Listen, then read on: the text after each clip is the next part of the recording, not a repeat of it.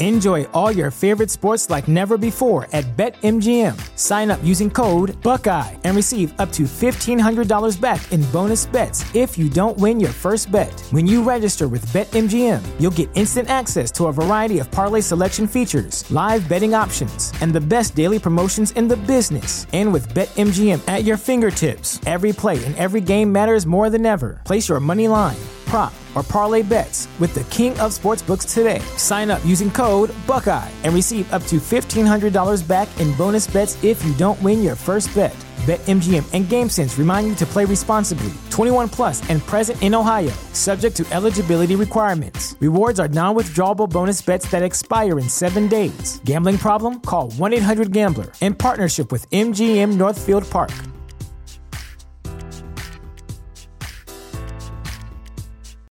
When you need mealtime inspiration, it's worth shopping Kroger, where you'll find over 30,000 mouthwatering choices that excite your inner foodie. And no matter what tasty choice you make, you'll enjoy our everyday low prices, plus extra ways to save, like digital coupons worth over $600 each week. You can also save up to $1 off per gallon at the pump with fuel points. More savings and more inspiring flavors make shopping Kroger worth it every time. Kroger, fresh for everyone. Fuel restrictions apply. Welcome to today's episode, which will likely deal with some dark topics and sometimes sweary words, so listener discretion is always advised. For ad free and bonus episodes, click in the link in the show notes for exclusive content. You can support the show at buymeacoffee.com or by giving me a rate, writing a review, or subscribing to future episodes. And with all my marketing blah blah blah out of the way, on with the show.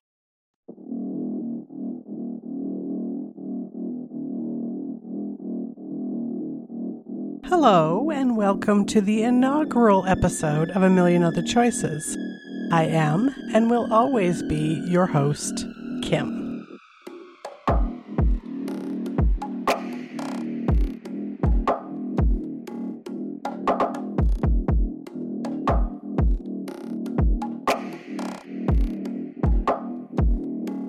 This episode was originally published on August 1st, 2021 but I have re edited it because I, like many a podcaster, suffer from first episode embarrassment syndrome. So, to those of you that have listened to the original version and kept listening, you are so appreciated that you allowed me the opportunity to grow and evolve.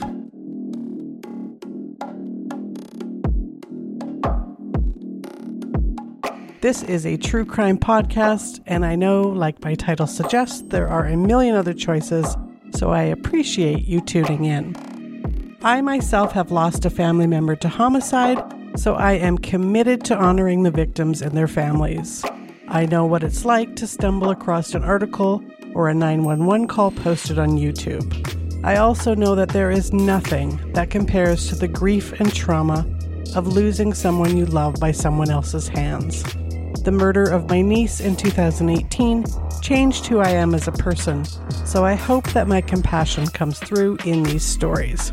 Having said all that, I do not like jibber jabber and chit chat, so let's get to the story. The story I am bringing you today is the murder of a little girl that shares my first name and was only four years younger than me when she disappeared in 1980, and she lived only a 10 minute drive from the house I shared with my own family. This is the murder of Kimmy Thompson.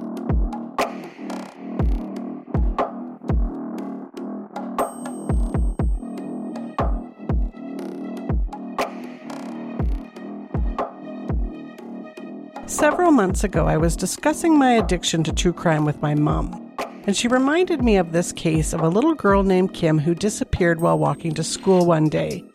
And like any crime obsessed would, I leaned in and asked her to tell me everything that she remembered while grabbing my phone and Googling. She said that, in a way that you do sometimes when remembering events from a long time ago, I think her mom did it or something, she was found in a dumpster. It turns out neither of those details were true, but it reminded me how these stories get lost over time and forgotten and warped in their details.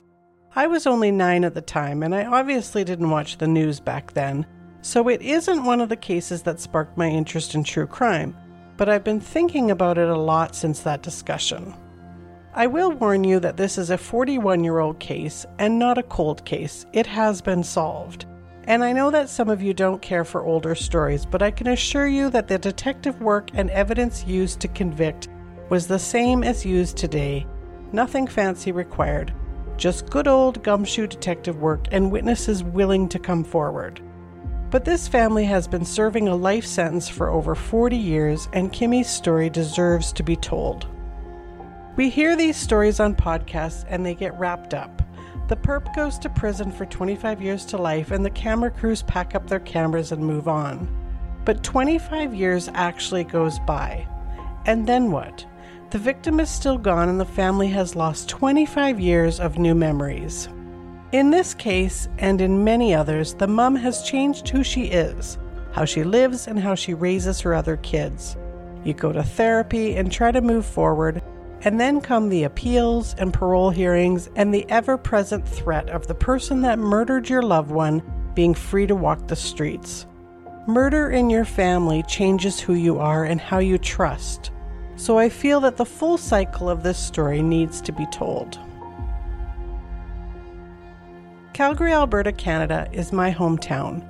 We moved here in the summer of 1978 when the population was 568,000 people. It's now about 1.4 million. Calgary is sandwiched between the Rocky Mountains and the prairies of Saskatchewan. But in 1980, Calgary was just a small city, lots of suburban neighborhoods with a mix of blue and white collar families. Between the years of 1975 and 1980, the police were aware of a serial rapist in the Altadore area who had attacked mostly young girls between the ages of 10 and 11 but had also preyed on young adult women as well. A series of rapes and indecent exposures where someone is going around doing a lot of serial killer in the making things. Altadore is a neighborhood in the city's southwestern region. It is close to the Elbow River, with areas of grassy hills along Sandy Beach and River Park. Houses there were built around 1945 to 1950, mostly bungalows with large yards. I found out while discussing this case that my fiance Tim had lived in Altadore and went to fifth grade at Altadore Elementary. Both him and I are the same age, so we were both nine at the time of Kimmy's disappearance. So he took me for a field trip to see the area where this happened. But a lot has changed since then. The bungalows have mostly been replaced with high priced infills. In 2010, it was voted one of Calgary's best neighborhoods because it's currently very trendy but in 1980, it was just your average middle class neighborhood with two car garages filled with white Ford Pintos and station wagons with wood paneling. In January of 1978, a 10 year old girl, who is not named in the source documents, was walking from the corner store, which Tim remembers was called Moon's. She was walking with her two dogs to the house of her mom's friend's place where they were sleeping over. Within only feet of the house, a man between 22 to 25 years old approached her and asked her if the dogs bite. Something about this man freaked her out, and good for her for trying to trust her instincts because 1978 was a few years before we talked about stranger danger. So when he asked her where she lived, she lied and said she lived down the road. But unfortunately, her lie did nothing to dissuade him, and he grabbed her up in his arms and ran with her for a couple of blocks when he took her into a garage. At some point, this poor little peanut was so terrified she asked him to hold her hand because she just needed something to cling to, even if it was a monster. She remembers him asking to kiss her, and she gagged. After raping her, he tells her to count to a hundred, but she makes a beeline for home, where the police were actually waiting. When her two dogs had come home without her, her mum knew something bad was up.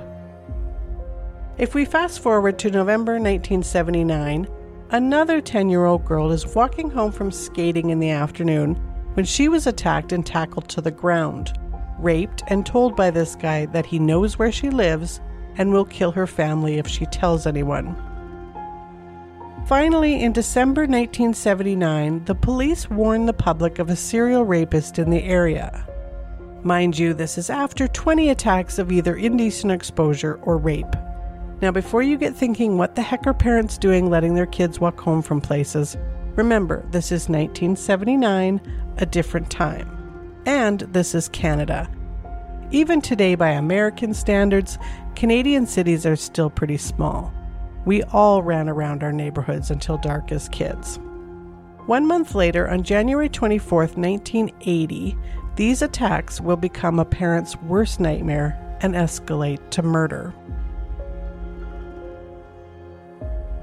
Kimmy Dawn Thompson, known as Kimmy to her friends and family, and whom her mom called Chickie, was born on February 28, 1974, to Evelyn Thompson. She was the youngest of three, including older brother Brad and sister Christina, known as Tina. Nothing is known of Kimmy, Brad, and Tina's biological father, only that he left the family when Evelyn was six months pregnant with Kimmy at the time of Kimmy's abduction, Evelyn's luck in love had turned around and she had become engaged to Don Irwin only a month before Kimmy went missing. From all accounts, all three children adored Don. Sadly, Don and Evelyn have since divorced, and I wasn't able to track down any information on Don's current whereabouts. Kimmy was an adorable and happy child with dark brown hair, often worn in pigtails, and a gap toothed smile that could melt your heart. She was an easygoing child and enjoyed playing dress up. On the morning of January 24, 1980, Evelyn dressed Kimmy in her snowsuit, hat, and mittens and sent her on her way to school at around 8:30 in the morning. I'm not sure if her brother and sister maybe went to a different school because there is no mention of them leaving with her. So I'm not sure what the normal morning routine was but it had been mentioned in the documents that, that Kimmy's teacher had made a comment that she needed more independence. So this became the first morning that Kimmy was to walk to school by herself, and Evelyn felt uneasy about it. It feels a little judgy in the reporting about what I have to assume was an innocent comment by a teacher with very good intentions. I mean, how could the teacher have known what the outcome would be on this day? In the end, there is only one person responsible for Kimmy's death, and it isn't her teacher or Evelyn for just trying to be a good mom. Kimmy was attending Altadore Elementary, which was located six blocks from her house.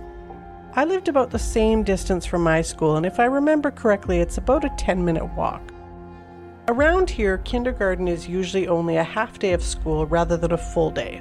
So Evelyn would have expected Kimmy home around 11:30 or 12. So at the time when Evelyn was making lunch for her kids as well as their cousins, and again, I'm not sure if this was the normal routine or if the cousins were just visiting. I don't know the family dynamics. But it was Evelyn's niece that had commented at 12:15, "Where's Kimmy?" Right away the kids and Evelyn started searching the neighborhood, including the schoolyard and calling all of the friends and neighbors that they could think of that might have seen her or where she might have gone. And when she calls the school and talks to the teacher, Evelyn learns that Kimmy didn't make it to school that morning. And this is January, and the temperature is dropping to minus 12 that night, which is about 10 degrees Fahrenheit. So they know they have to find her fast, and Evelyn is starting to feel panicked. But not even considering at that point that someone would be responsible. At this point, the family figures she has just gotten lost on the way or was hiding somewhere for some reason. Evelyn calls her sister, and between the two of them, they decide it's time to call the police. A massive search of the neighborhood and surrounding area was launched immediately. Police learned that Kimmy had knocked on the door of her friend Pauline and had woken up her mom, Hannah. Hannah, in her sleepy state, told Kimmy that Pauline had already left and she should hurry if she wants to catch up to her. And then Hannah returned to bed and that was the last sighting of little Kimmy, so they know that she made it that far. But Pauline and her mom, Hannah, only lived a few houses down from Kimmy. During this search, which included police and volunteers scouring the neighborhood, in every trash can and doghouse, and in all the flurry of activity, no one notices a man pulling a toy wagon in which was a green garbage bag through the snow. This would be the worst night for the Thompson family. Evelyn told Sherry Zickfuss from The Observer that she just had a feeling. The next day, a couple in the neighborhood out for their lunchtime walk made the grisly discovery of little Kimmy's lifeless and frozen body in a green garbage bag stuffed inside a trash can in a back alley only a block or so from the Thompsons' house. Kimmy's body was so frozen that her hair had turned to icicles, and the medical examiner's office had to wait an entire day to let her body thaw. Unfortunately, the autopsy didn't give any clues into how she had died, but it was concluded to be asphyxiation. But what the police did have were little brown dog hairs and the garbage bag with a serial number stamped into the seam. Detectives Daryl Wilson and Sid Shields were the primaries assigned to the case and set to work tracking down the serial number on the, the bag and knocking on doors, petting every brown dog they encountered, and bagging up the hairs. Detectives Wilson and Shields are convinced this guy lives nearby and is not a transient. As you can imagine, the people of Altadore's community are terrified. They are not letting their kids out of their sight, and worse than that, for some reason, maybe trying to make sense of a crime that makes no sense, rather than accept that there is a serial rapist turned murderer running loose on their streets, turns their judgment and anger towards Evelyn and Don as being involved in some manner. It got so bad that Brad and Tina were being mercilessly bullied on the schoolyard for having a murderer for parents, that Evelyn had to send them to Saskatchewan to live with relatives, while the search for the real killer continued. The police even came out publicly and said that these parents are not suspects, but the judgment and rumors continued. On January 30th, six days after Kimmy's abduction and murder, a man walked into the All West supermarket and said to the assistant manager, Roy Finney, quote, The clothes the police are looking for are out behind the store in the blue bin. End quote. I couldn't find any information on if this guy was ever asked anything like, hey, how did you know that? I actually couldn't find anything that the police looked to track down this guy specifically. But what was found in the blue bin included a pair of girls' panties, which had dog hairs and carpet fibers and human hairs stuck to them. But weeks went by with no arrest, and then months.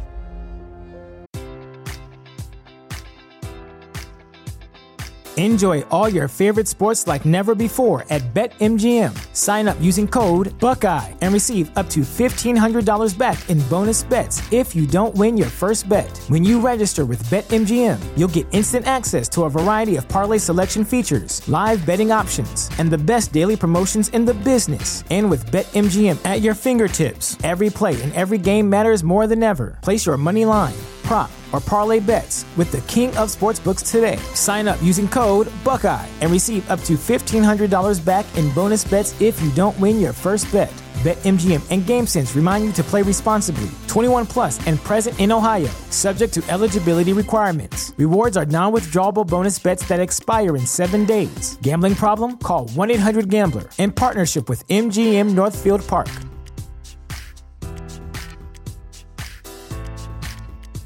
When you visit Arizona, time is measured in moments, not minutes. Like the moment your work stress disappears as you kayak through the canyons. Or the moment you discover the life changing effects of prickly pear chocolate. But nothing beats the moment you see the Grand Canyon for the very first time. Visit a new state of mind. Learn more at hereyouareaz.com. Then, on June 18th, two more rapes. Two girls, 10 and 11, were raped at knife point.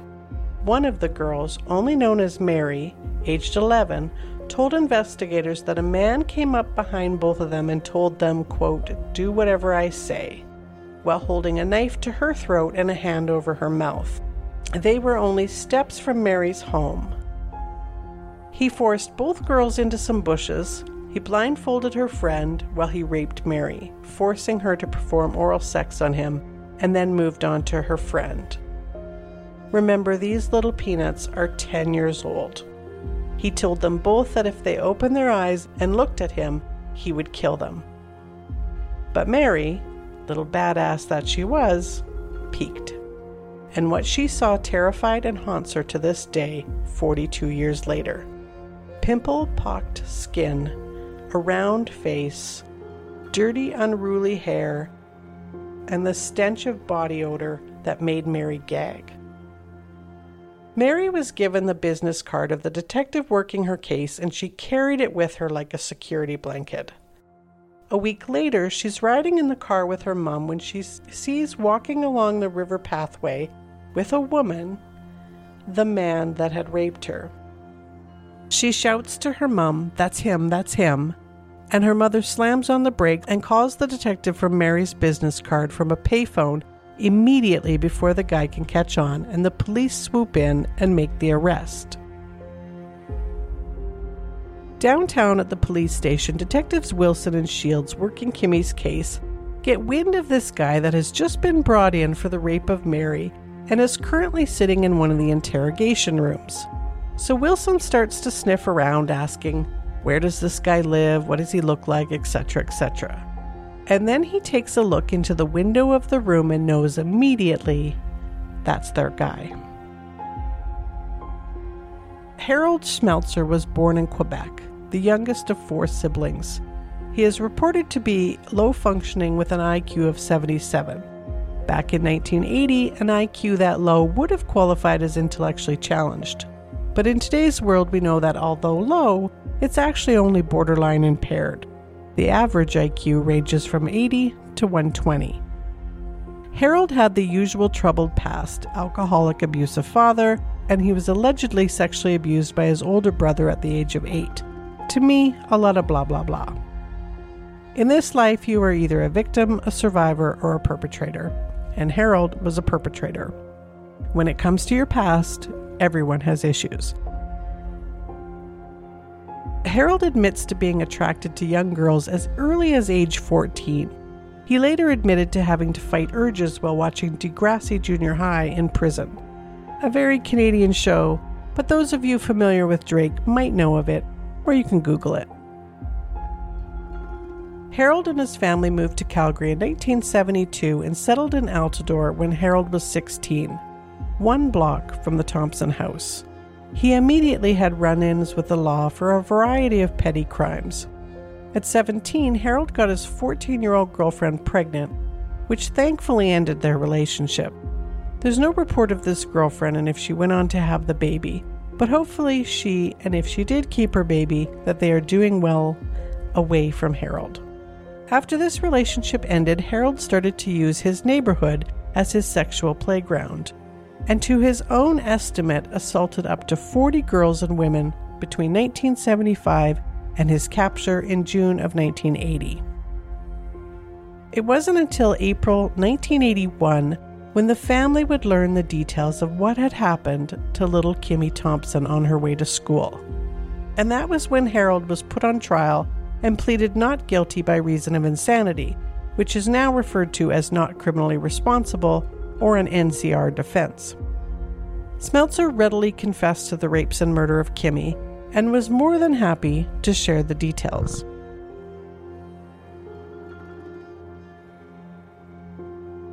On that January morning, Harold spotted Kimmy walking to school and recognized her from around the area. Harold silently followed her until she stopped to make snowballs. He then ran up to her and grabbed her from behind. Kimmy, terrified, yelled at him that she would be late for school. To calm her and keep her from screaming, Harold told her he would drive her to school and then led her by the hand to his parents' house. He took her into his parents' master bedroom, where he let her play with his dog Mitzi. He told her to take off her snowsuit because he wanted to kiss her. Kimmy began to cry. Watching Kimmy cry, Harold says he lost his nerve. He got her a drink of water and asked her where she lived and tried to calm her by talking about, quote, normal things. During their conversation, Harold says he realized what he had done by snatching someone and he had to come up with a plan. He knew that Kimmy could show police where he lived. He considered shooting her or stabbing her, but that would have made a mess and his mom was going to be home soon. Ergo, I guess, a 77 IQ is not so low after all.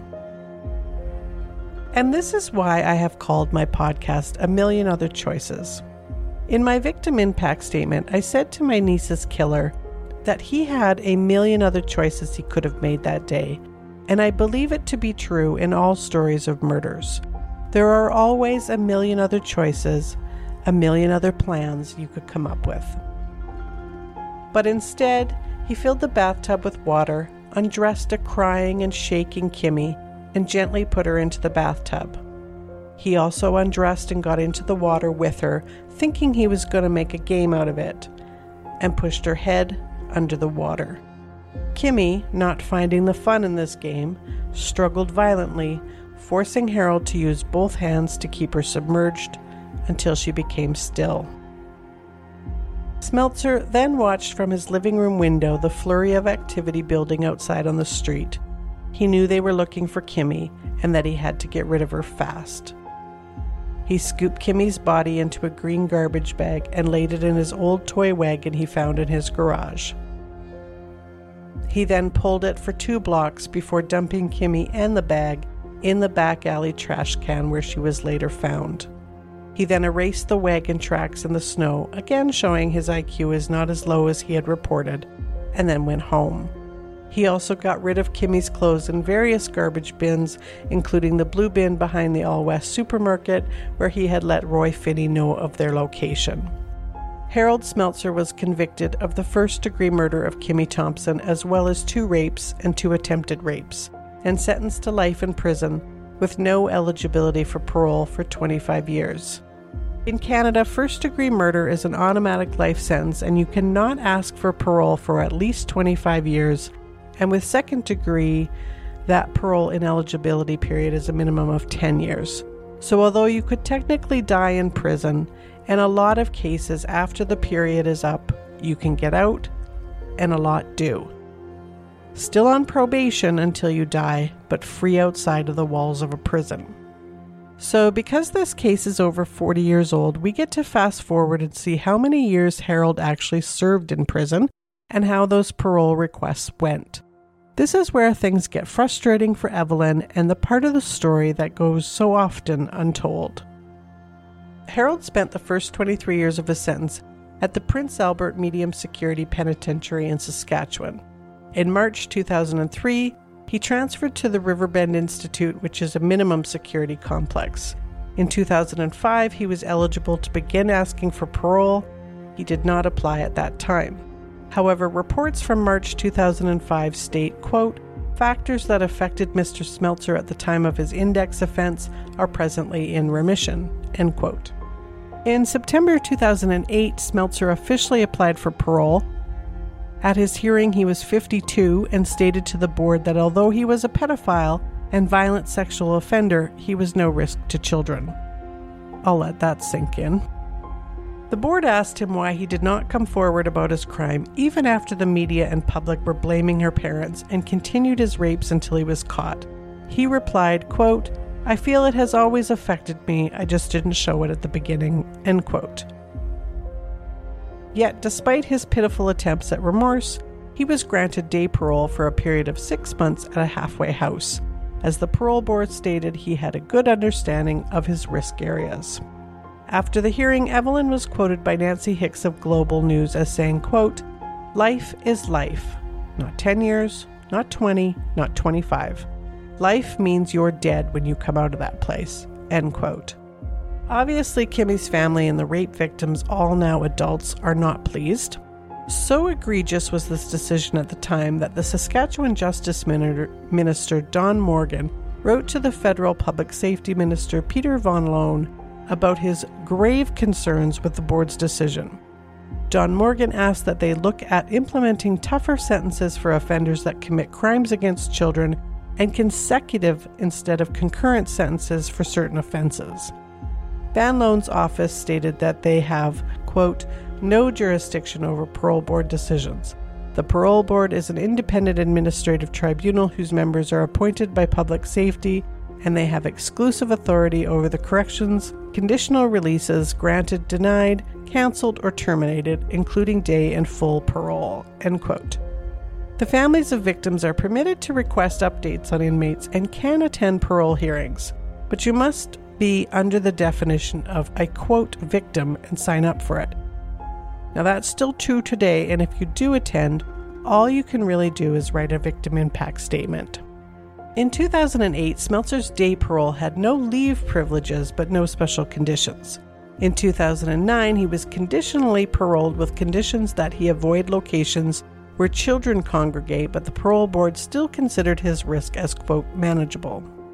In January 2012, Smeltzer was arrested and his day parole was revoked when a search of his room at his halfway house he was living in was done and found DVDs of an explicit sexual nature, which Smeltzer said, quote, didn't arouse him. So that was in January of 2012. In that March, the parole board again extended him day parole, stating that his risk did not escalate to an unmanageable level. In October 2016, he was granted one weekend pass, including overnight leave per weekend. At this point, why he even asked for that is beyond me. His only supporting family members, who had been his mom and his sister, were both deceased by this time. His mom had been 90 back in 2008 uh, when he was having his parole hearings then, and his sister passed away in 2011. So, where he planned on staying overnight and with whom is a mystery. Evelyn has continued to try and fight his day parole and any further overnight passes. The last update I was able to find was in 2017 when she was interviewed by Global News after Harold had admitted to the parole board that he had become aroused by an underage girl in the community, despite which both day parole and overnight leaves have continued to be extended. Evelyn has been notified that he could be granted full parole at any time. Even years later, Kimmie's bum Evelyn has said, quote, He put us in a prison too. People say it's been a long time, let it go. But I don't get parole. She doesn't get parole. She's in the ground. I can never get out. Why should he? And that was the murder of Kimmie Thompson. Kimmie would have been 48 years old at the time of this recording. She is buried at the Mountain View Memorial Gardens. I will be back again next week and almost every week with a new case. Thank you so much for listening.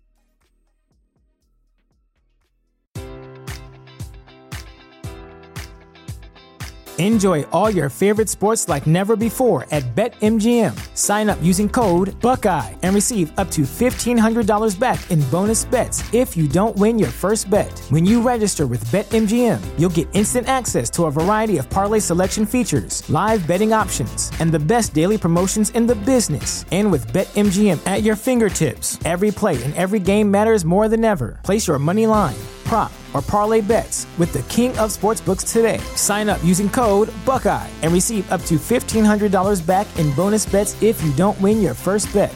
BetMGM and GameSense remind you to play responsibly. 21 plus and present in Ohio, subject to eligibility requirements. Rewards are non withdrawable bonus bets that expire in seven days. Gambling problem? Call 1 800 Gambler in partnership with MGM Northfield Park.